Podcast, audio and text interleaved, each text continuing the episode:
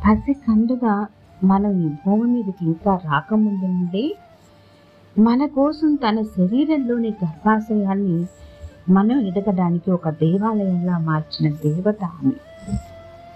మనం భూమిపై పడిన తర్వాత తను పడ్డ అత్యంత ప్రమాదకరమైన కష్టాన్ని మరుక్షణమే మరచిపోయి తన లాలనతో మనని లాలించి తనను ప్రేమించే ఇతర కుటుంబ సభ్యుల కంటే ఎన్నో రెట్ల ప్రేమను మనకు పంచి పెద్ద చేసే ప్రేమ దేవత ఆమె.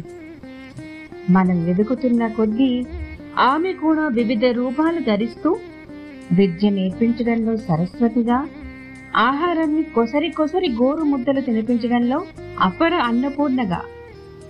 తండ్రికి తెలియకుండా ఆమె దాచుకున్న డబ్బుని మనకు ఇచ్చినప్పుడు లక్ష్మీదేవిలా బయట జరిగే విషయాలలో ఎలా ప్రవర్తించాలి అని తెలియజేసేటప్పుడు మనం తనకు చెప్పే బయట విషయాలు చెప్పేటప్పుడు వినేటప్పుడు ఒక స్నేహితురాలిగా వివిధ రూపాలు పోషిస్తున్న ఆమె రుణం ఈ జన్మలో తీర్చుకోలేం అయితే ఆలోచిస్తే మరో జన్మలో ఆమెకి జన్మనిచ్చి పెంచి పెద్ద చేస్తే కొంతైనా ఆమె రుణం తీర్చుకోవచ్చేమో కదా?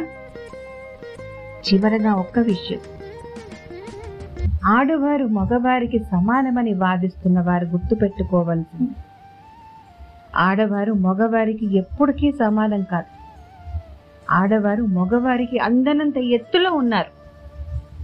మహిళా మనులెప్పుడు ప్రత్యేకం. భారతీయ మహిళలు ఎంతో విలువైన కోహినూర్ వజ్రం లాంటి వారు.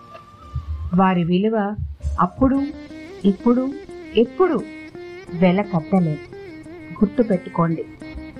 అంతర్జాతీయ మహిళా దినోత్సవ శుభాకాంక్షలు.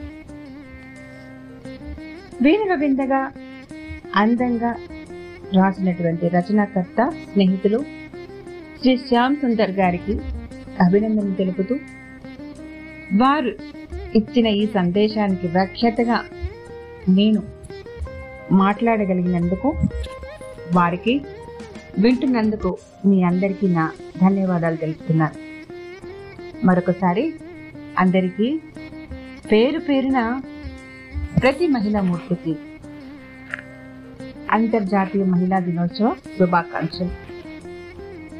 వింటూ వినిపించండి. నమస్కారం.